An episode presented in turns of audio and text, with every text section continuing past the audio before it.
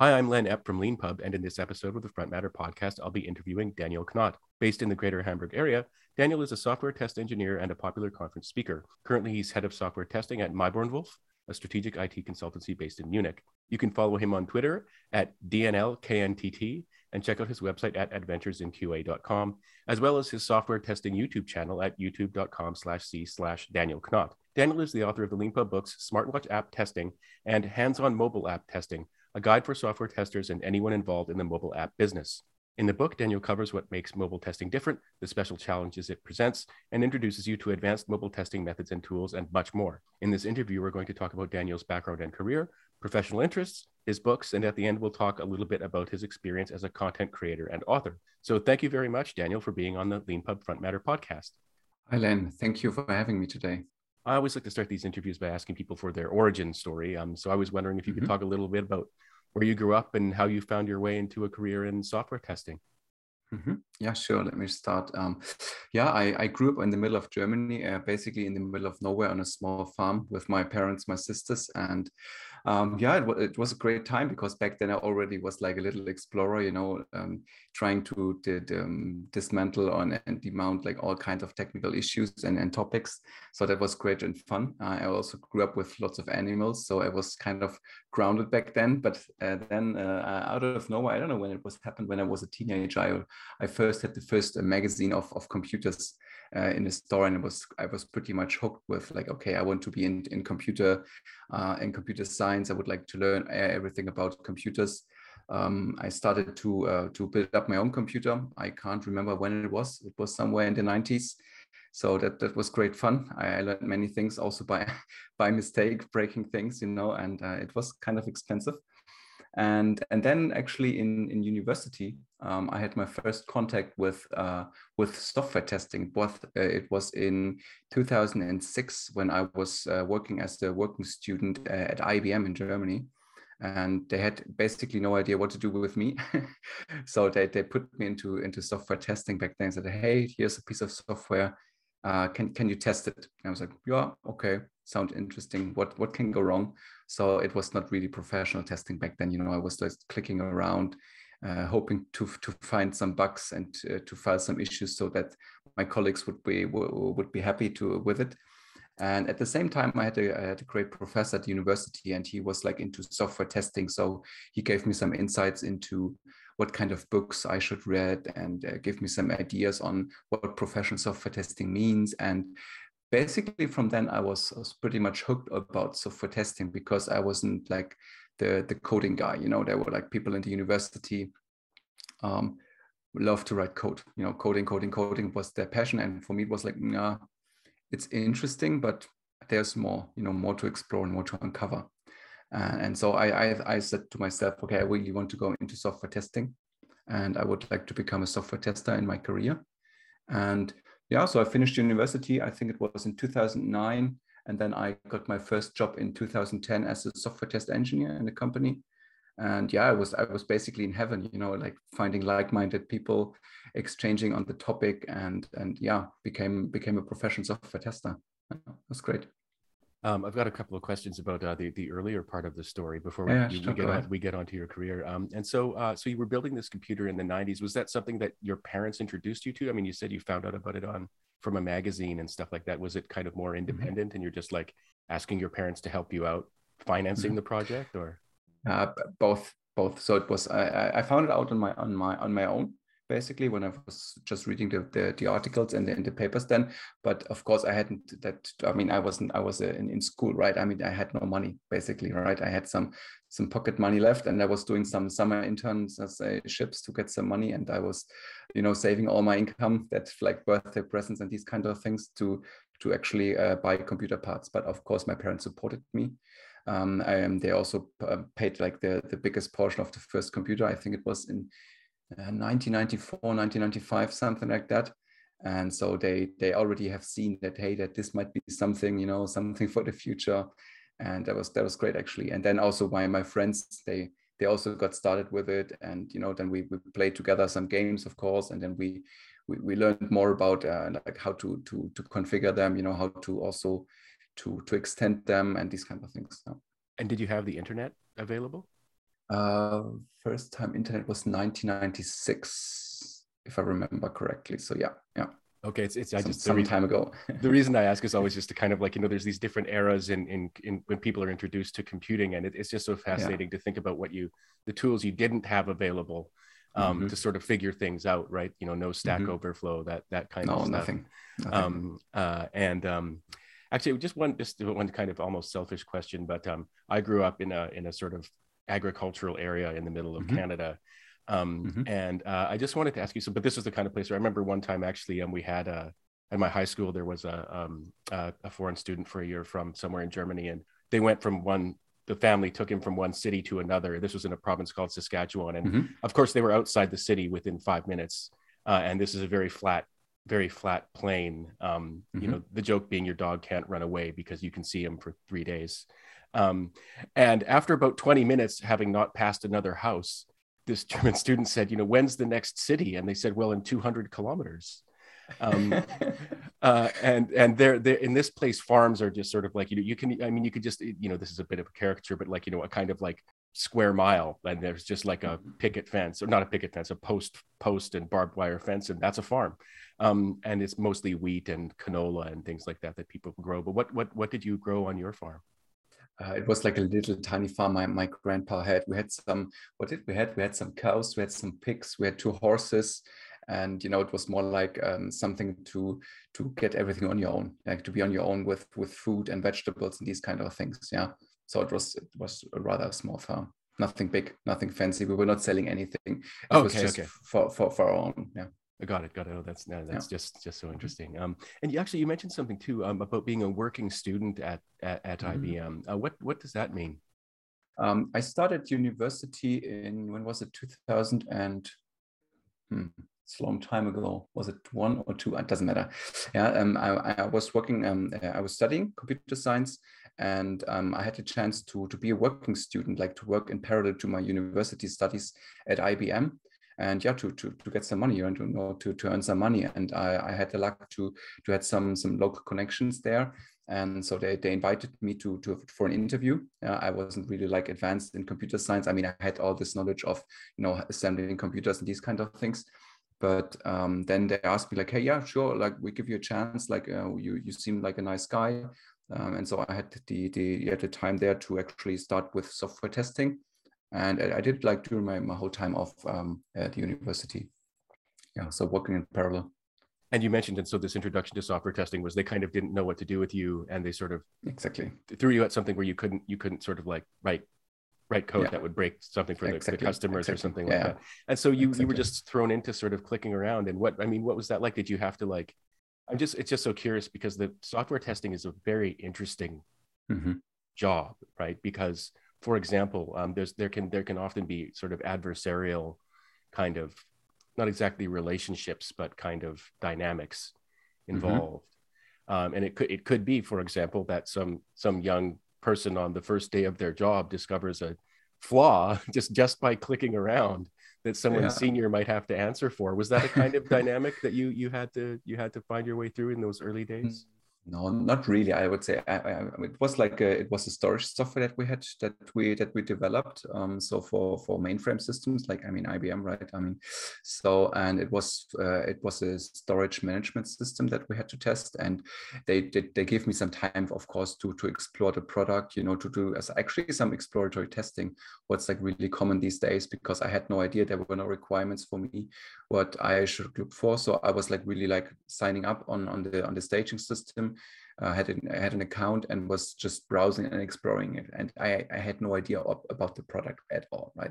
So I was asking lots of questions, and at some point, uh, some of the seniors they got a bit like disappointed by all, all the questions that I was asking, but exactly that's the right thing as a software tester to do, right? To, to ask questions even though it feels sometimes you know you feel you feel not welcome um, but that that's that's part of the game right to to answer uh, to ask the, the difficult questions and to to get the, the thinking starting at the development side, right? So they think about why did we do it? Is it the right way we have done it, and so forth and so forth. So and but I was in a lucky position because the people there was they were really nice and kind and open minded. They also supported me in you know, okay, this is a test tool that we were using to, I can't remember the test tool back then.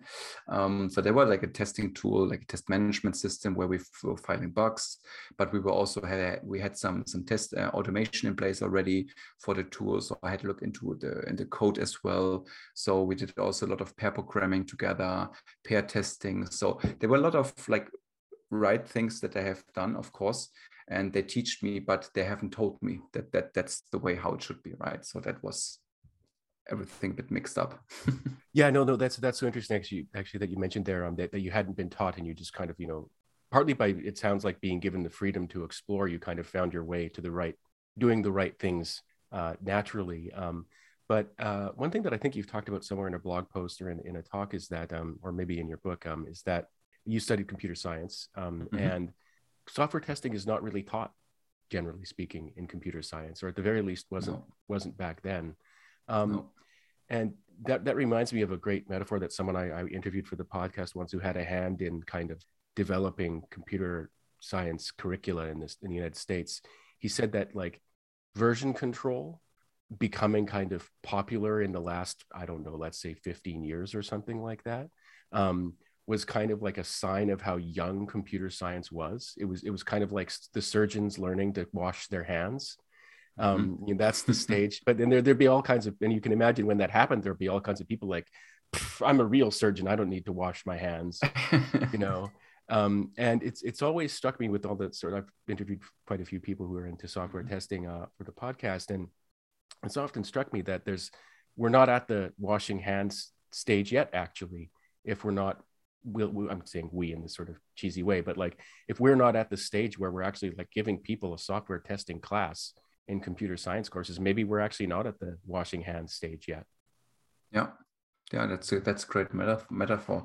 I mean, it was similar in my case. Um, I think there was only one in one semester at the university we had uh, in software engineering class. It, it, was called, and it was like a, a bigger project that we had to do as students to develop a piece of software and um, there were there was one or two lectures that covered software testing back then. That that's it right? It was like the you know testing pyramid you know writing unit testing integration testing and so forth and so forth.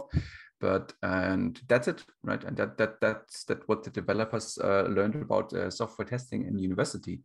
And i think that's that's critical right? I mean looking at the industry these days and also on the on the complexity of systems that that we develop and that we that we are using on, on a daily basis yeah, it's it's not just a website or an app that we're using. It's so many many systems that are running in the background, and it needs to be configured. And developers have have the, the, the quality mindset already in place because otherwise it they will completely screw up in the end, right? Uh, so that's that's definitely a problem I see.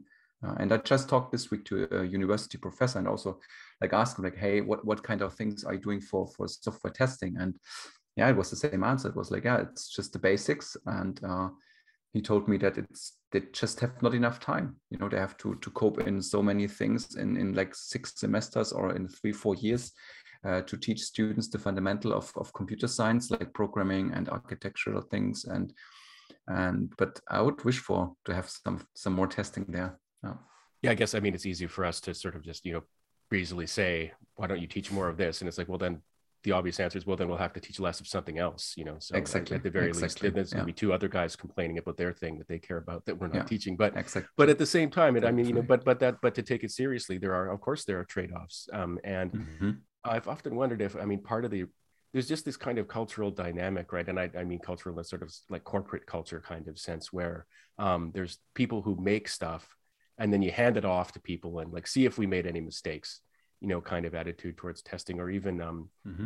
uh, i think i forget who it was but i interviewed someone a long time ago where their first they didn't they, they didn't know anything about computer science or anything like that and they got mm-hmm. hired as a software tester and what that meant was you've got a cubicle in a row of cubicles and you have a literally like a, a, a like a bunch of pages with check boxes mm-hmm. and they they got you to open up a piece of software and the first one was like click here, click here, click here, click here, click here, record what happened. Mm-hmm. Click here, click here, click here, click here, click here, record what happened. And of course, if, if that's what you think software testing is, right? Of course, if you if you're an ambitious person or you're a creative person or or you're, you know, what have you, yeah, that's not something you're going to want to do, and that's something that's going to basically. I mean, and you know, we we have to take into account the fact that cultures have status in them, right? There's status accorded to certain kinds of things and certain others, but um, you know the, the, the sort of metaphor you used of your first experience of it as of, of it as exploring something particularly in a big company with sort of big established kind of things that they're doing that are very complex yeah. that idea of exploring and sort of getting to know something that's already been built um, mm-hmm. you know is is just a very different way of getting into how complex and interesting software testing can be absolutely correct um, yeah. yeah and um, uh, and so anyway, yeah, so we've, we've sort of covered that. And, and uh, one, one interesting thing that happened in, in, in your career is that um, you ended mm-hmm. up uh, getting into sort of content creation, right? And I think your 1st mm-hmm. your first way into that was uh, starting your blog. Mm-hmm, um, exactly. And I was wondering if you could talk a little bit about how that happened. There's probably a few people listening mm-hmm. who are like, I'd like to be a content creator. Um, how did you, how, what was your inspiration to get the confidence to start? And uh, how mm-hmm. did you find the time to, to do that? Um, it, I just also checked it before on my LinkedIn profile when I actually started my blog because I wasn't able uh, to remember exactly. It was like uh, in October 2011 or November 2011, something like so, more than 10 years now. And it basically happened because I was uh, giving my first talk on a conference. Um, so back then, um, my company we had we had a sponsoring booth uh, at the conference. Agile Testing Days is a pretty uh, common uh, software testing um, conference uh, in, in the world. It's also based in Germany. And back then we had we had an um, how's it called sponsored speaking slot at the conference. You know, usually the sidetrack where nobody would like to talk and nobody would like to go because it's usually the sales pitch from companies. Um, but I was actually uh, really lucky that my my my boss back then um, she asked me like, "Hey Daniel, you know you just switched over to mobile testing. Uh, don't you think this might be a, really nice topic uh, to to talk about at a conference um, because it's so, new? I mean, it was uh, I, switched to mobile testing end of 2010, and there was literally nothing out there, right? From from a tooling perspective, everything was not really mature enough, and I was like, okay, what should I talk about? I was like pretty nervous. And okay, it's like, yeah, let's do it. It was like 20 minutes talk or something at the Agile testing days. And um, I, I, was the only mobile testing talk back then on, on the conference. And it was just a small room and it was crowded like crazy. It, they opened up the doors. The people were sitting outside on on on the on the hallway. They actually put some some speakers outside that people could listen to my talk. And I was like, oh my god, what's going to happen here? Um, because I was talking about like challenges in mobile testing, like what what I have seen in the past few months when I was working as a as a mobile tester and yeah, um, I, I spent two more days at the conference, but I was literally just going, giving interviews to people, talking to people. They would like to know more about the topic. And I even got the first request to write a book about it. It's like, okay, wait, wait, wait, wait. That's that's too fast. You know, I'm just in the in this field of uh, mobile testing for it was half a year or something. I need to learn more about it.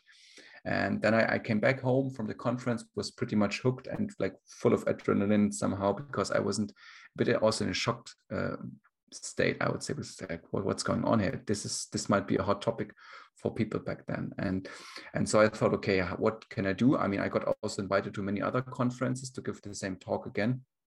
And at the same time, I was I had the feeling that I, I just need to learn more about it. But um, what I've seen and uh, I have felt on the conference was I need to share it with others. So that's why I said, okay, let's let's create a blog. You know, just I had no idea. I had no ambition to to to be any anytime soon to be an author. You know, to have some some year later to have a YouTube channel or something like that. I was just like would like to to use the blog to share my knowledge. And, and also the main purpose for creating it back then was also to reflect on the things that I've learned and also the things that I have made in the daily business as, as a mobile tester back then. Yeah, I was uh, trying out so many tools that were on the market back then. And I wrote about them. I was like, okay, this is not working out because of X, Y, Z. And how to integrate into CI/CD, you know, and all these kind of things. I was just like writing down after uh, after work hours at home because I had the feeling that it, it, it's useful for others that would like to come into that that field and yeah i was i was shocked. Like i got so, so many great feedback on on the blog and keep me keep me busy uh, like the the next few years. I really loved it because i had the people loved it. Yeah they just like hey keep, keep on going. That's so interesting. We learned so many things from it. So that that was actually my my step into uh, content creation. Again, I would say a coincidence because my my former boss back then said, "Hey, you know, you have some some cool topic that you're working uh, on right now, so why not giving a talk?" And you know, it was like a little tiny stone that got pushed, and then you know, it's it's still rolling. and, and speaking of it still rolling, so let's let's skip ahead to now. Um, uh, what do you Mhm. what do you do in your current role at uh, MaibornWolff? Um, um, yeah, unfortunately, not not really uh, like hands-on mobile testing anymore. it's I'm now an, a head of software testing at MaibornWolff. Um, it's a clean management position. Yeah, so um, we are testing software for all kinds of clients uh, within Germany at the moment. So we're focusing on the at the moment on the German-speaking market. And um, the department that I'm heading with with another colleague is uh, we are 36 people now with all kinds of backgrounds in, in software testing. We have technical people, uh, really like test automation engineers, software engineering tests. We have also really great people uh, that are great in creating test strategies, test management, you know, managing big, big projects, big clients in terms of testing, in terms of quality and yeah, you know, ha- handling the people, helping them to grow, you know, help them to, to learn new things, explore new topics, and then also to, to help our clients, consult our clients, and to, to actually advocate for more quality in, in the in the products they build. And is, is part of that job, so I can imagine, so one version of it might be, we've got a product and we need someone to test it. Um, but, but another Mhm. version might be, we actually want, we've got a product and we want to, we want to learn how to do testing ourselves. Um, Yes, is, is that, is exactly. that part of it as well? So helping to work with them to come up with the right testing Exactly. strategy for their, Yeah. and, and, and is that.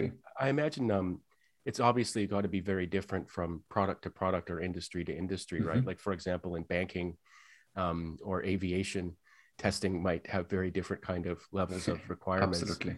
And um, that that leads me to um, I know this is uh, you you've you've talked about it on your on your YouTube channel, but um, that leads me to the question of testing certifications.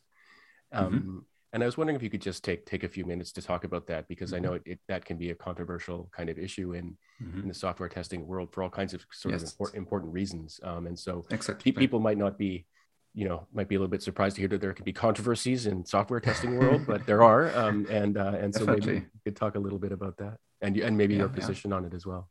Yeah, definitely. Yeah, I mean, I mean, software certification or testing certifications are, I, I don't know how which words I used in my YouTube uh, video, but it's like it's a hot topic. You know, it's like uh, you can easily start a fight uh, when when talking to to a person on that topic because um, they there are some bad um, testing certificates on the market. Yeah, I would say, and but on the other side there are also some good ones on the market. Yeah, so there are one there are some on the market where you really have to study for for for getting the certificate right? You learn for some weeks on, on the topic some months. You exchange with people on the topic. You learn for the exam. It's also a written exam. And and then some sometimes there are exams that you just have to to learn either on your own like on a book or on a, on the on the syllabus or you go into a class. And then at the end you have to uh, do a multiple choice test. And you have to really follow the words that are in you know in in the exam and this is like really i think it's it's there's too many boundaries when we talk about software testing because software testing is so complex yeah. So that's the controversial part that some some people think that it's it's not really knowledge that you gain it's just passing an exam yeah. It's like you know opening up your your brain putting everything in do the exam and then close it and never use the knowledge again. Um, this this is this is the the, the bad uh, reputation on software testing certificates. I have to say um, they are useful um, um, because you might get a first job, right? Especially if you're, uh, let's say, um, a junior software test engineer and you would like to get your your first uh, testing job. The certificate might help you to get a job, right? Because you already you, you tell the company uh, that you have learn something about testing and that you pass something right? But still you have to to grow on that fundamentals that you have learned in the certificates. That's that's important. Or if you're freelance um, software tester for example and you would like to get the next project that's also helpful because some as you mentioned some industries they completely rely on these kind of certificates yeah being in banking for example they really want to have people that are certified because it might be part of their um, certific- own certification process or or their own audit system that they have in place. So they have to to they have to assure that all the people that work for them have at least this and that certificate right? So for them it's just like a safety net. So that's why it's also important to have maybe to have it Yeah. Um, on the other side, I also know really great software testers in the in the community that have no single certificate, but they are really awesome and great. So that's that's the thing, right? So it's always the, the, um, the you have to find a balance. Do you really need it for your job? Yeah. Or do you just want to have it and to have it somewhere in your CV that you have this this kind of testing certificate? Yeah. I always I, I only have what I, what do I have? I have two or three three of them, but I, don't need them in my in my current role. Right? It's just uh, just I have them, and that, that it's almost uh, 10, 12 years ago that I have that that I made them or got them. So, yeah. yeah no th- thanks very much for that really great nuanced answer right i mean i think it's important often when we when we sort of look at these things to understand that there's you know there's there's people looking at this from all kinds of different perspectives and different interests right and so mm-hmm. if you're exactly. um if you're say like not in a technical role but you're in say a kind of managerial role and someone something goes wrong and people ask you well who do you have working on that mm-hmm. and you can say well i followed the guide at least you can say well i followed the guidelines and i only hired people who have these certifications at least you know those, those there's actually can be kind of very good reasons to have sort of mm-hmm. mechanisms like that in place often especially if people are kind of you know at, at a certain level and if, if, especially in very hierarchical organizations at a certain level there's kind of zero domain expertise in yeah, the in the mind exactly. of the person who's sort of responsible for that domain at a yeah. responsible at a certain level of abstraction anyway. Yeah. Um, and so these kinds of things can can be very important and play an important role. And but but of well, course that means you need to you need to be you need to be aware like of why it, exists for kind of procedural and bureaucratic exactly. reasons. Um, and it doesn't really mean anything in itself, but you still have to do it. Yeah, Sometimes. exactly.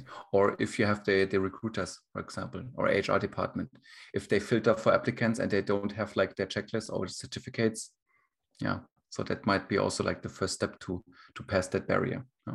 that's interesting that reminds me actually reminds me too of something you said there which is um, sometimes when when you take some of the, the, the not so good um, kind of certifications uh, mm-hmm. it's it's you know you learn the words the arbitrary words they alighted yeah. upon in their exam creation and then you just sort of learn to spot the pattern of words in the multiple choice mm-hmm. options given to you um, but but but that but at, a, at, a, at, another level of communication actually is a really really important skill uh, when it comes to oh, words and recognize and like even being able to recognize those word patterns actually is an important skill right because when you i imagine when you sort of are working on a new code base you have mm-hmm. to kind of learn the internal language that developed around mm-hmm. that code base that the programmers have but then you have to learn what the business side of things how the words that they have too right in order to report to them what the problems are and what caused mm-hmm. them so you have to learn Definitely. these different languages yeah yeah i mean that's anyways the one of the key skills software testers should have right is this communication and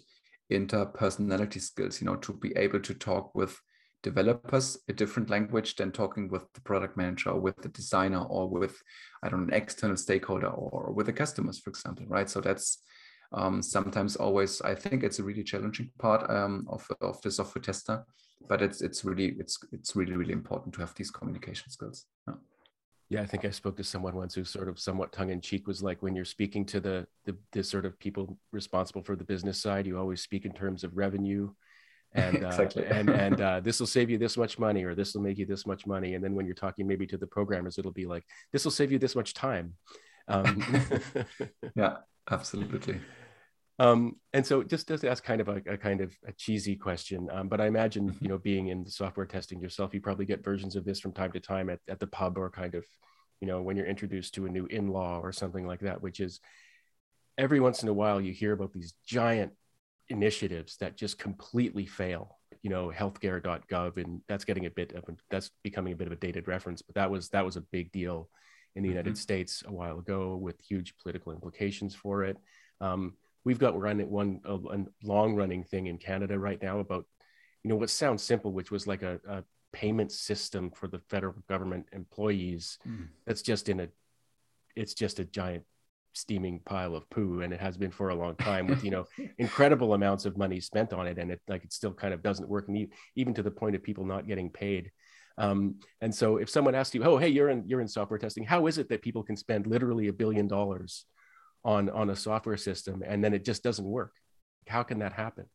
Yeah. So that's my that's... my, my pub table question for you it's it's it's actually a tough question. I mean, um, it's it's not that easy, right? I mean, it's uh, when software testers usually come in place, or in, in many cases, sometimes it's too late. Yeah, so, like I mean, especially in these kind of projects, like really like big um, environmental or like big um, governmental projects, it takes years, you know, for them to to design something and to write their like their books and their requirements and that's our, that's not the way it should be right? It should be they they should involve uh, software testers developers designers as, as early as possible like in an agile way right? To be in a, in a discovery phase in an early process you know to to gather the insights and ask also the customers like what what is the the, this, the, the problem that we should solve? And this is not going to happen this kind of um, big projects right? It's software testers just come too late to to that stage where they should work and they should find the topics yeah? And and um, that that's that's what i say it's usually the, the biggest problem and also that the the bigger projects get um, you have to how's how's the word uh, you have to to to make an, a public uh, offer like a public request for for the project right? So many many companies they can come together and to work with it and to to build the product. And then sometimes it's it's it's um, provider a provider c and d and e and they don't know each other but they have to work together. So they are not having the same development standards. They don't work in the same language. They may be working in different time zones, and all those implications. This, this ends up in such a huge mess, right? I mean, it's in the end, it comes down to people and to communication, and and also to, of course, to miss um, misplanning of the project, right? I mean, it's just like too big. It's just you cannot um, foresee all the different edge cases that that might occur on such a big thing yeah but you have to of course you have to start at some point but yeah bring people together as early as possible i would say and then they will they will do something great. Yeah but usually also with politics and all these kind of things it's yeah it's uh maybe the wrong people get get get addressed to the topic as well right? Also from a from a higher management position. And i mean we have the same situations in germany. We have all kinds of projects that completely failed on on such a big level uh, in the same way, right? I mean, developing software for years or building product for years that nobody will use, or in the end, it will it will be rejected by the EU, for example, because it doesn't um, comply to the to the laws and stuff. So, yeah. yeah. Well, we could we could we could probably talk for a long time about regulation yeah, as well and I how. Guess. Um, yeah. uh, how how crucial and sometimes arbitrary um, regulation and changes in mm-hmm. regulation can be and how those can impact the way you have to sort of design design and implement things um, speaking of just one last question i have about this before we go on to talk about your book um, but um, you know the idea of like people coming together to work together who might come from different perspectives and have different skill sets they might also mm-hmm. have different perceptions of their own and each other's skill sets as well and you've developed this um, tool i guess called a testing i guess i would call it called the testing wheel um, to mm-hmm. help to help manage that kind of thing and i was wondering if you could talk a little bit about what inspired that idea and and how that works. Mm-hmm. Mm-hmm. Okay. Yeah, I also got. I mean, I, I basically copied the testing wheel from uh, the product wheel. Uh, got got uh, created by Petra Wille. It's also she's a, a German um, product expert, uh, also in the in the Greater Hamburg region. And I basically I read her book. It's called Strong Strong Product People, and there she wrote about how basically to develop people uh, on the on the certain scale of, of things. Yeah, and I I, I kind of like the idea of okay, this is like a really nice and easy framework that you can use in order to talk about different topics with your direct reports, for example, or with your own manager. So I, I derived the, the testing wheel. I think it has, has eight categories with um, agile working, test automation or testing in general, um, communication skills, growth plans, and so forth and so forth. And what I do with the testing wheel is I explain each category to, to my direct reports, tell them, okay, this is this is the categories that we have in the company. And then they should rank themselves. How do they see themselves in the testing wheel, for example, in the technical testing part? Do they think they are on the on the really on the on the outer end? Uh, so everything is perfect. I know everything, or do they see themselves like at the very center of the of the of the wheel? So they need to get more help and more guidance. They do it on their own uh, for themselves, and I do it for them, how I see them. And then we put the testing wheel together, and then we see, okay, they're like, okay, there's, let's say, technical testing skills. Um, one colleague says, okay, he knows everything, and I say, okay, he's in the middle of the range, right? So there's a gap. So we should talk about it. So why why he thinks or she thinks she is perfect, and I think there's room for improvement. You know, it's it's not for I don't use it to, to judge people and to know to, to rank them in some sort of hierarchy or next um, salary increase or something. I use it as a as a personal growth framework to actually help the people and show them like, look, that's what you think and that's what I think. And it's easily also to be extended with with others in, in the team, for example.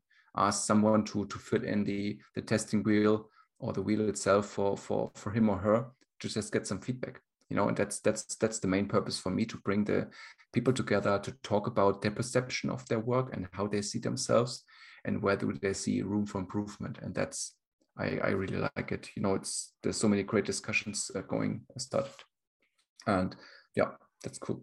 Yeah no yeah it struck me as a really great idea. And um and you know mm-hmm. there, there is a bit of a sort of um bracing element to it as well right? As as, as mm-hmm. friendly as it can be in the end you know evaluating yourself and others um, is is an important exercise to go through for for for teamwork um, mm-hmm. and and to, to sort of step back and go like we're all doing jobs here and it, it is important for yeah. us to kind of be objective about ourselves and each other from time to time even mm-hmm. if we might not always like like what we hear um, of course no. uh, so moving on to the next part of the interview where we talk about your book um, we'll, we'll talk about hands-on mobile app testing um, mm-hmm. we'll talk about in the last part we'll talk about how it's actually in a sense a second edition um, mm-hmm. uh, and i'm really interested in, in, in uh, talking about that story um, but this is a i want to say this is a really really good book um, for anyone interested in this subject um, uh, and uh, it's grounded in in history, um, which I found which I found mm-hmm. fascinating. You have this section near the beginning where you talk about the history of basically mobile mm-hmm. telephony, um, mm-hmm. and uh, which starts in the 70s. Um, mm-hmm. and at least along one one timeline, um, there's always ways of mm-hmm. teasing it earlier with with any kind of technology, of right? But but um, I was wondering if you could talk a little bit about that. How did we get how did we get from uh, you know uh, the, the sort of first sort of you know I, I, guess huge they weren't even bricks they would have been blocks or something like that that mm-hmm. might have been in trucks or something like that mm-hmm. uh, to uh, to where we are with 5G today. Yeah, I mean it's uh, I mean it's it's just 60 years, almost 60 years ago, right? I mean, imagine back then. Uh, I think the first one they were mounted, as you said, to, to trucks. Uh, they were only able to like to pick up the the the the, the phone and just talk one direction. So it was not bidirectional. So it was only one way communicating right through it, and that that was amazing. And then of course there were like companies. I can't remember all of the companies that were back then like involved in the into the development of the of the networks, you know, and the establishment of the first uh, 1G network, basically, where you were able to to have the first phone call uh, in, in both ways, in both both direction, but still it was mounted to to big trucks and you know to big uh, big big stations, right? It wasn't really mobile back then. Yeah, and then I think the the biggest milestone that happened was the, the 2G or uh, later on the GPRS uh, technology when we when we move into the into the 80s, right, where we had the very, very first phones that were I don't know how how tall they were, like really big ones, and the battery was not really lasting for for an hour or something, and when people were um, yeah, using them was uh, in maybe in upper management or I don't know, kind of companies were really business uh, busy managers using the, the phones back then. I mean, we all know the, the, the Hollywood movies where you can see the the I think was a Motorola. I'm not good at history. I think it was the Motorola phone back then.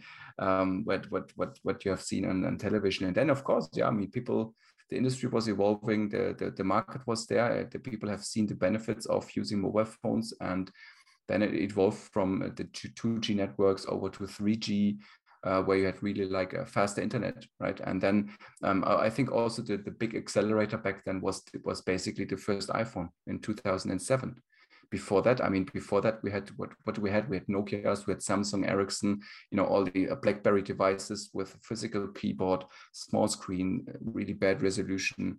You were not able to to extend the device with apps. You had some some browser capabilities i would say. You were able to to get some more information or some information from some websites.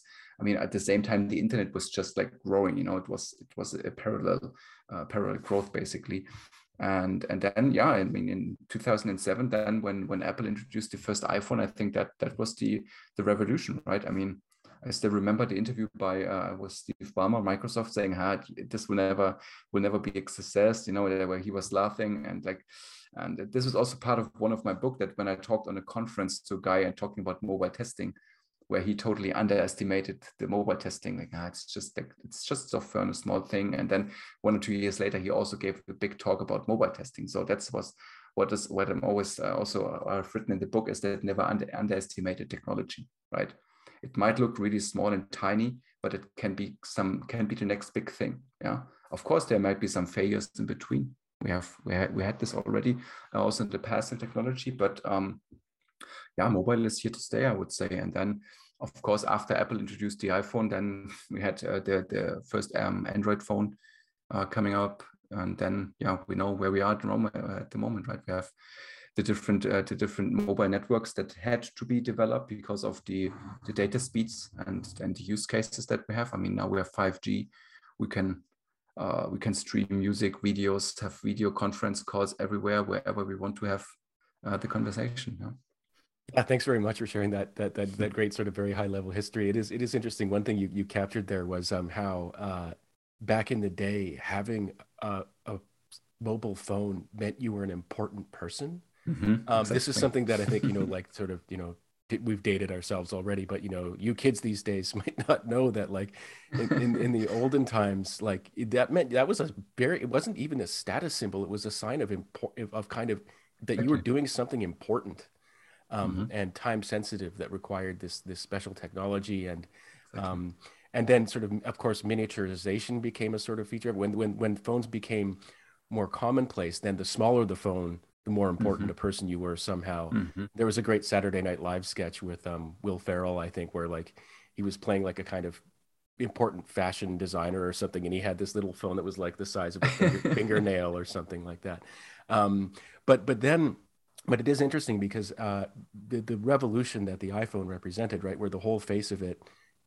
I think that for the first one, the whole face was already a screen, right? Um, mm-hmm. and and it was and it was touch. No, no, there would have been a button at the bottom. Um, the button, yeah, uh, yeah, yeah. But um, but most of the face was a screen, and um, then then then actually you kind of wanted phones to be bigger. You didn't want them to be as small as you could possibly mm-hmm. make them. But basically, what what you know a, a lot of people would have missed is that this is not just um, a well this is not just a phone anymore a and and b there's a lot more to it than it just being like a desktop computer in your pocket oh, yes. um, uh, and just to hone in on the, on that last part because you write about this very well mm-hmm. uh, that mobile phones are you know it's it's not just a computer that can talk to other computers or something like that there are all these um, uh, sensors and sort of ways of interacting mm-hmm. with them that are very different from any other computing device that you're going yeah. to use, which which brings all these fascinating challenges. Because we were talking, you know, all the testing we've been talking about so far is like with a keyboard in front of a screen, basically. Uh, but now you've got something that's like got a sensor on the inside, like let's say with a with a watch, um, mm-hmm. that's uh, that's that's looking at your heart rate, um, mm-hmm. and then that might be like you know associated with data coming in from like a magnet that's sort of in the you know in the in the phone that's sort of sensing what direction you're facing um, and then that might have a what is it um, something in it uh, like a gyroscope that can tell whether you're gyroscope. going up mm-hmm. yeah whether you're going up and down and how much you're going mm-hmm. up and mm-hmm. down and then yeah. that might be communicating with a satellite to tell you what mountain you're you're snowboarding down exactly snowboarding app and it's like how do you test that well you, you kind of have to go snowboarding absolutely definitely yeah, that's also a big part of the book. I mean, telling the readers that they have to test the app where the customers will use it in the end. Yeah, depending on the app use case you have to go outside on on, on a mountain for example if you would like to to test uh, the features for for snowboarder right i mean it's i mean it's it, testing it in a, in a cozy office in a, in a strong wi-fi network with uh, i don't know 20, 22 degrees uh, in the in the office. It's it's it's a nice cozy environment but imagine being outside on on a, on a mountain you know wearing big clothes and and and everything and you you have goggles on it. You cannot really see what's going to happen on the screen and you have maybe cold fingers or you have special gloves for you know touching on the screen. And this this all adds to, to, to the to the result of the product in the end. And this is something that you have to see in real life yeah that you have to test in real life and also in the real environment. And was speaking of uh, data networks. I mean maybe on top of the mountain all good you have 5G network. But going down in the valley you might have no internet at all. What's going to happen with the app in that situation? Is the data being sent and so forth and so forth. And these are so many scenarios that you have to to first of all to find out when working in mobile testing and for your app to write them down and to make them transparent also within the team so that everybody knows okay that's what we're building for the products the company on the, the customers. Then you can you can you can build something good. Yeah and so and so what are um uh what are some of the sort of like high level kind of strategies that that you that you mm-hmm. talk about in the book i guess you could take a few minutes to talk about those that are sort of unique to mm-hmm. mobile mobile mm-hmm. testing mm-hmm. um yeah, i'm I have one chapter talking about basically the challenges of, of mobile testing. I mean, one of the biggest challenges that you have is, of course, the different devices. Device fragmentation is a, is a big topic still on the market. I mean, it was a huge topic on Android uh, back then when there were, I mean, there's still, it's still a huge topic on Android, right? Where you have like a 20 to 30,000 of different hardware software configurations uh, uh, available on the market. And back then the iOS developers were, were always laughing at, haha, we, we have only one device with one operating system version and everything, uh, everything works. But also device fragmentation is now a topic on iOS. Yeah. So you have, I mean, that's, I, I think it's a good thing that we have device fragmentation on iOS because Apple is really giving support for their for older devices in terms of software updates, in terms of security. That's good for the developers and for testers. It adds more complexity to it because you have to support older devices, slower phones, you know, uh, slower hardware, and so forth and so forth. So that that's that's one of the biggest challenges that you have to to tackle in your testing strategy for mobile apps. So I usually I, I read so many blog posts about it that you should get gather information about your customers, right? Know who is using your app in the end. And if you know that, you can see what kind of devices are they using. Yeah, if you know that they have only on Android, let's say two, three manufacturers, focus on those manufacturers and, and OS versions that they use. Same on iOS. So to narrow down the complexity of, of the devices, because nobody can test on thousands of devices uh, on each cycle of, of an app release. And it's also way too expensive to to to uh, handle all those things. So that's that's one thing that I usually tell them. And then also talking about uh, mobile test strategies, then what what we just had as the example before, um, make make everyone clear what we are building for. What's the app purpose? What problem will the app solve? Yeah being it a sports activity app is it a business app is it an app for i mean for shopping and these kind of things? And then note down some some some scenarios that can impact the, the app later on in the in the wild in, in in real customers hands.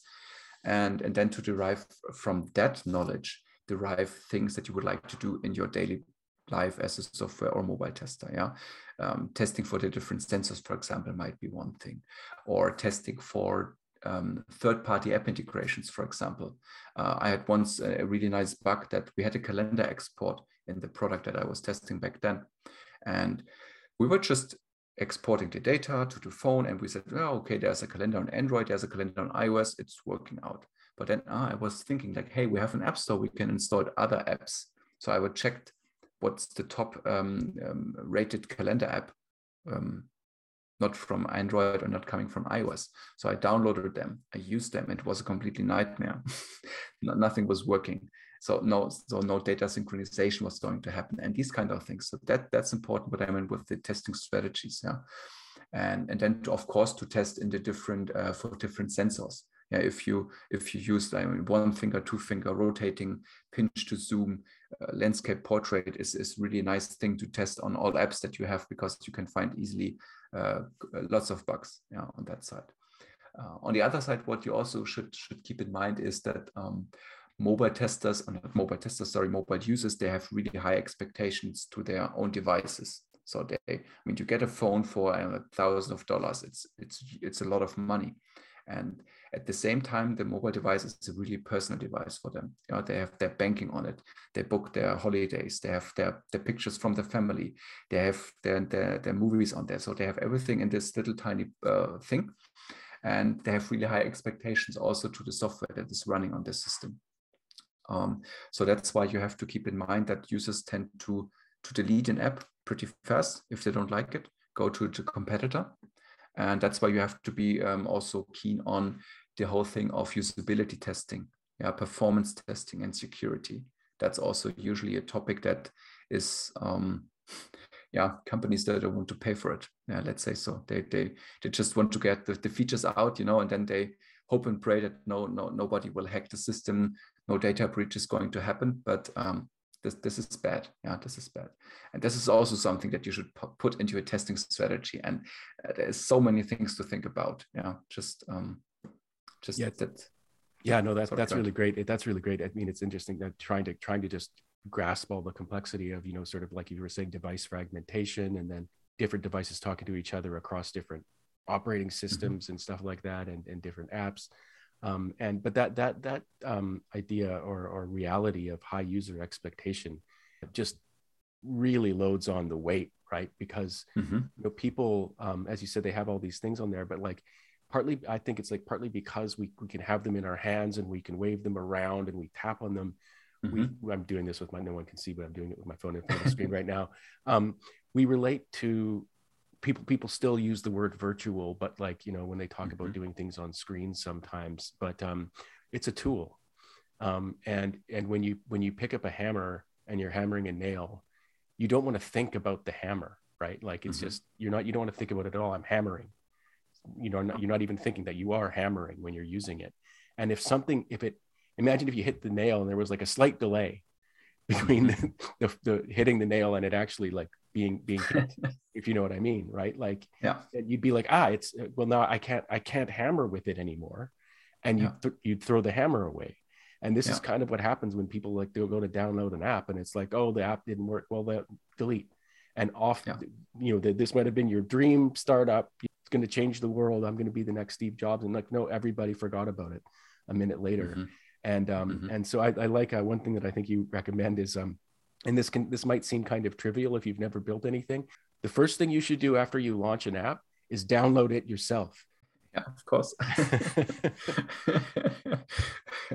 absolutely i mean uh, i mean it's also in the book it's it's called the the update testing uh, it's something that you definitely should do before an app release right i mean simulate the update process of the app before submitting it to the app stores because I mean, we also had a situation. I that's why I put it in the book because it, it happened to me personally. So we were like, uh, you know, it's sometimes when you build releases, it's sometimes a rush. You know, we need to get it out. Let's do it. Let's do it. And I, I was talking to the developer. Hey, can you do the update testing for me because uh, I don't have enough time because I have to do on other things. And he said, yes, yes, yeah, yeah, I've done it. I've done. It. I will do it. I will do it. And then we submitted, and I, I said, okay, I completely trusted him, saying, okay, let's let's go for it and then um, we pushed the button and it you know to take some time until the apps are available android takes some hours on apple it takes a bit longer and and then i went home and then like like right in the middle of uh, commuting back home he called me like daniel we have an issue the app is crashing right away after we downloaded it from the app store it's like oh my god what's going to happen did you do the update test and he's like okay it's silence so he he completely forgot about it, and oh, uh, no. we had we had a database migration topic back then. So we had uh, the, the, the the mobile database that was on the phone. There was like a corrupted field, and yeah, updating from the old to the latest version crashed the app. There was no chance of repairing it. The app was broken, and imagine the user has a broken app and he might never come back. Yeah. So that that's why it's important to think of all these kind of scenarios. Yeah, I usually use the the method metaphor um, of remember the, the the, the magazines back then when they had these CDs on it. You know, you you you they, you have a, baked piece of software on a CD and it's shipped to the customers. It's same with apps. If you have everything in the app and you cannot control something from a backend or from an API perspective, for example, the app is out there on a device of a, of a, of a user. And if the user is lazy in updating the app, he or she will not get the latest update of, of the phone. And if auto update is disabled, for example, right, you might have lost the customer. Uh, so that's why it's important to think about this case. And when it comes to uh, um, you know sort of methods and strategies for dealing with all this complexity, um, there is one one mm-hmm. thing called crowd testing, and I was wondering mm-hmm. if you could talk a little bit about about what that is. Mm-hmm. Mm-hmm. Yeah, it's also um, part six of the book. Yeah, chapter six. I'm talking about uh, alternative mobile testing techniques, and crowd testing is definitely something that that you can integrate in your daily life in, in the software development. And so, crowd testing, as the name already suggests, is you you give the the, the piece of software, being it a mobile app or being it a web application or any kind of software, uh, you give them you give it to a crowd, like to to broader audience of people and there are providers out there, so like crowd testing providers. They they offer a grout to you. So you can you can basically uh, get a grout for, for some euros or dollars. And um, with that you can you can tell the the, the cloud provider okay i need um, uh, specific personas for example. I need um, a different age group uh, different interests on, on that on that testing group. And and then you give the product to that group and they test the product for you. So there might be customers, there might be crowd testers, and that they, they give feedback, fresh feedback outside from your perspective, right? So it's you can also call them beta testers or early customer testing and these kind of things. And, and then you get feedback through the crowd provider. So the, these testers uh, can be uh, housewives, mechanics, teachers, students, all kinds of people can sign up on those platforms and they test your product based on your requirements. And then you get some feedback yeah. So that that's that's basically what crowd testing is all about.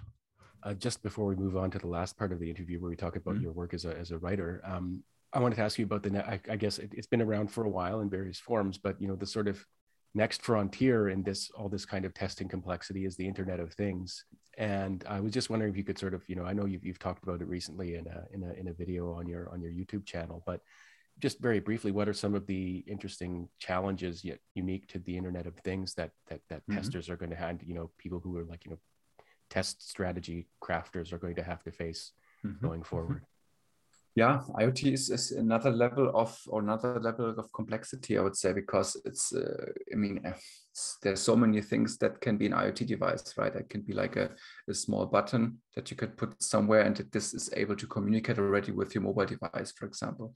So it's all kinds of different sensors and, and technologies uh, and also built in, for example, in fridges, washing machines, and these kind of things. So it's all, everything can be an internet of thing, like can be connected to the internet and can send data in all kinds of fashion. So it doesn't need to have a screen, for example. So it might be completely, uh, completely just a microprocessor or micro microcomputing system that is collecting data from, let's say, environmental data. It's something that that farmers use uh, quite heavily to gather some some feedback on the on the temperature, on the on the on the humidity, on on the on the fields, for example, and to send those data to to server and then to to give some guidance. And this adds a lot of complexity, especially because you have to test again everything together. So the, the, the isolated testing at IoT or in IoT is not is not the biggest challenge because you test on let's say on the on the IoT device you can test the communication you can test the backend everything separately but then in the end you have to test end to end everything together and this is basic that's a huge challenge actually because this is really hard to automate especially if you think about technical hardware that is really like sitting somewhere as i said this farming example right in, in the middle of nowhere. So you have to build up the infrastructure in a, in a lab situation, or you have to talk to a farmer or to get some some beta testers and these kind of things to to gather the, the, the real insights because such an IoT device has come is also affected by the environmental um, surroundings like rain and sun. Going back to the farming example, and this adds all to the complexity of, of IoT testing. Yeah, so that that's that's the big challenge, and it's it's I would say it's more technical. It's even more technical than mobile testing. Yeah, because you have to really go into the code, uh, check the logs, uh, write some scripts, uh, even even more on that on mobile testing to gather the insights just uh, moving on to the last part of the interview where we talk about um, your, as I just said a moment ago, about about your experience writing. So your, your book, Hands-on mm-hmm. Mobile App Testing, is actually a second edition, um, the one that's available exactly. on Leanpub right now, and that you will talk about the, the print version on Amazon as well. And I was wondering if you could talk a little bit about the, the first edition and how that came about, mm-hmm. and, and who you, the publishing company you worked with on, on that project. Mm-hmm. Um, yeah, I think um, I started the book. Uh, actually was the idea that that came when I was home alone. and I think it was 2014. Uh, I was home alone. My wife was not there. I, I, was sitting reading my blog, seeing all the good feedback, and saying, "Okay, why not starting a book?" that that was that was basically the start. And I was like, "Okay, I am." I, I, why not? I, let's let's see if I can make it right. And I just outlined the chapters, what I would like to do, I would like to add in the book, and so forth and so forth. I did some research, what kind of books are on the market, and all these kind of things and then I just started with with writing. Yeah, and uh, fun fact, I don't know if you know it, but at the first edition I also published with Leanpub in the very beginning. Oh, I didn't know that. No. Yeah, yeah, it is.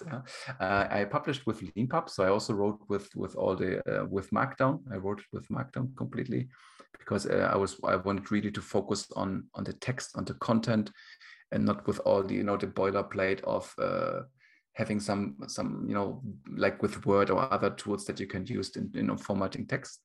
So I was writing it and. Um, yeah, I was using Leanpub back then because I had no experience with publishing I had no experience with how to to sell, how to market a book. And Leanpub back then, uh, it's it was perfect for me because it was easy. It was easy for me to sign up. It was easy to set up. I just it could really focus on writing, and and so I published. I published on Leanpub, and I was pretty happy with with the first outcome. I think the book published in when was it? End of 2014. I almost wrote for one year on the book. Uh, I think it was completely one year in my spare time in vacation every day and and then i got contact via my my testing network to to to a publisher they're like hey do you want to have a real book? Because back then i was like mm, yeah an ebook is really nice that's cool. But i had the feeling like okay i would like i would to have something in my hands you know like a real book. And this print on demand services back then i don't know if they were already uh, established back then. And and then the the publishing company they approached me like hey yeah we would like to publish your book. So yeah, sounds great. And, and then I, I, I, had to take it down from Leanpub back then, of course. And I gave them uh, all the rights. So they were printing it, they were selling it. And um, now last year I contacted them, contacted them saying, hey, look, uh, there are some parts outdated in the book. You know, the, the link sources are not valid anymore, most of them, because tools are not there on the market anymore, or the, the, the, the URLs have changed and the, the chapters have to rework and so forth and so forth and they were not really like interested in the topic i don't know why they, they, they didn't give me any insights like why maybe it was not selling enough for them yeah because I, I guess so because otherwise they would have asked for the second edition and then I said, okay, then then can I get the rights back because I, I put so many hours uh, into the book and so so much love to it, and I it helps so many people. I don't want to to let the project die. Yeah. So and then they it, it took them ages. I think it was seven or eight months until they they told me like, hey, you can get your rights back. And and then the first first natural thing was okay, I go with Leanpub again. Yeah. So I I set up everything again. I even had yeah, my account because I also wrote the other book, Smartwatch App Testing, and set everything up. And uh, it was still the same smooth experience as back then. It was it was really really great. I took time to rework the chapters and everything, and then I think last week I hit publish on the book and uh, just just see how how how the users would like it, my readers. Yeah, that's a really great story. I, yeah, I did not know that that the the first edition of the first edition was was published on Leanpub. Um, and just for anyone listening, um, uh, to have someone publish a book on Leanpub and then have to, have to take it down because they got bought by a publisher, that's great. Like to us, that's a huge, mm-hmm. hugely successful outcome and that's awesome. And we have a we have a feature called unpublishing a book um, that's yeah. there part, partly for that reason. I'm, I'm very curious about so this this this is something that people in the self-publishing world write about a lot, um, which is you know and, and in the publishing world generally about about rights and stuff like that. So you got your you you when when when the publisher got the rights to your book, they they you know you signed a contract with them and there was mm-hmm. agreements exactly. about royalties and stuff like that. Mm-hmm. But uh, years later, you actually got it back just by asking, is what you're saying. Yes, exactly. It took, it took a while, but you just asked and they gave them back. Exactly. Yeah, I asked them like, "Hey, how about a second edition?" Because again, I got feedback from from many readers like, "Hey, look, it's outdated." Also, some Amazon reviews uh, they were like really bad, saying, "Oh, the, the link's not working anymore. You know, this this is wrong and this is outdated." I mean, it was there for uh, seven more than seven years. I mean, this of course it's outdated. Yeah, um, what, what, else in technology, right? And, and then I, I contacted them saying, hey, let's talk. Let's what what do you think? Let's let's do a second edition. And they were like, hmm, we don't know. Let's see. And and then at some point I asked them, okay, then then give me your rights back or my rights back, and that they agreed. That's great, actually. Yeah, no, that that is really great, and it's it's interesting too because you know sometimes sometimes the book publishing world can be very unforgiving, but but but yeah. but but there's other interactions you can have with people in the book publishing world where it's the long term and it's relationships that matter as well and if if you're a mm-hmm. publisher mm-hmm. and like you know you care about your reputation and stuff like that if if authors who are passionate about what they do and like you know a book is a is a is in some ways a unique kind of product where it's very often very one person directed um, and uh, it takes over their life, as you say, your vacations and weekends, telling your family, and why is why is why is mommy mm-hmm. in the why isn't yeah. mommy coming out to the park today? Well, she's got to work on her book, you know, kind of thing. Yeah. And then if yeah. a and so if a book isn't making money for a publisher anymore, and if it's even just getting complaints and stuff like that, and the author's like, you know, hey, can I have it back? I want to do more with it. It actually is mm-hmm. something that can happen. That where they'll they will they will just give it to you just like you described. Um, mm-hmm. uh, and and it is it is, but don't. But I would say, don't count on it. Um, no. if, if, you're, if, you're, if, you're, thinking of signing no. a, a, contract with a publisher, um, yeah. uh, I mean, this is you know not not legal advice or anything like that, but like exactly. you should you should have a worst case scenario mindset when it comes to yeah. the language that you yeah. agree to. Yeah. Um, Definitely. And, and, I mean, you can, and you can actually have sorry, and you can have clauses like if, mm-hmm. if and when blah blah the rights exactly. revert to me exactly exactly. The good thing is that I, I always had a really good relationship with with the publisher yeah. We are, it was always it was always great you know the support was great at the beginning and then when once got published everything was was was really cool. And so why not? I mean they were also fine with it i guess. So that that's that's the thing and yeah i like it. I mean i have the reference in the book that it was previously published with with the other publisher and that's that's the legal part and that yeah i'm, I'm fine with it yeah. They're also fine uh, and you've got a print version up on Amazon. Um, mm-hmm. How did how did you do that? Yeah, I mean, I, I checked for the, the print on demand services because I think uh, that again, many many many readers they would like to have a physical copy of, of something, especially uh, on a, on a technical book that they would like. To, I mean, I'm I'm the same person. I have to say, I, I'm I have many ebooks, but you know having a, physical copy of something at home at my desk you know where i can mark something put post-its on it and and can go, come back later. It's I, i'm more that kind of person. And i think that that was the reason why i would love to have also a print on demand uh, service available. And I, I heard so far good things on the on the amazon print on demand service I talked to some people and I signed up. I, I uploaded the documents. I had to to rework a bit of the designs. You know, the, the formatting was a bit different, and um, I ordered a, an, an author copy. I got it. It was okay, and I had to adjust again a bit. And now it's it's also on sale on Amazon. So let's see how it goes. It's just out since I think yes, I think since yesterday or so. It's available. Yeah. That's great. That's great. Um, and actually, this is one of the reasons we saved this this kind of talk for the last part of the interview because we really get into the weeds. But um, this issue of outdated links in books is is is a long running one, um, and mm-hmm. you've you've got a, a, sort of solution that you've devised to this issue mm-hmm. in your book that I mm-hmm. actually have never seen before. And I was mm-hmm. wondering, I mean, it might not be it might not be unique to you, but um, that this is the mm-hmm. first time I've seen it, and I was wondering if you could talk a little bit about um, your approach there. Mm-hmm. Okay. Yeah, sure. Yeah, I was I was thinking about that for for quite some time. Like, okay, how can I solve the the outdated link topic again for the second edition? And so um, I thought of um, using my blog in between. So having have basically a proxy in between the link pages, uh, the links that I have in my book.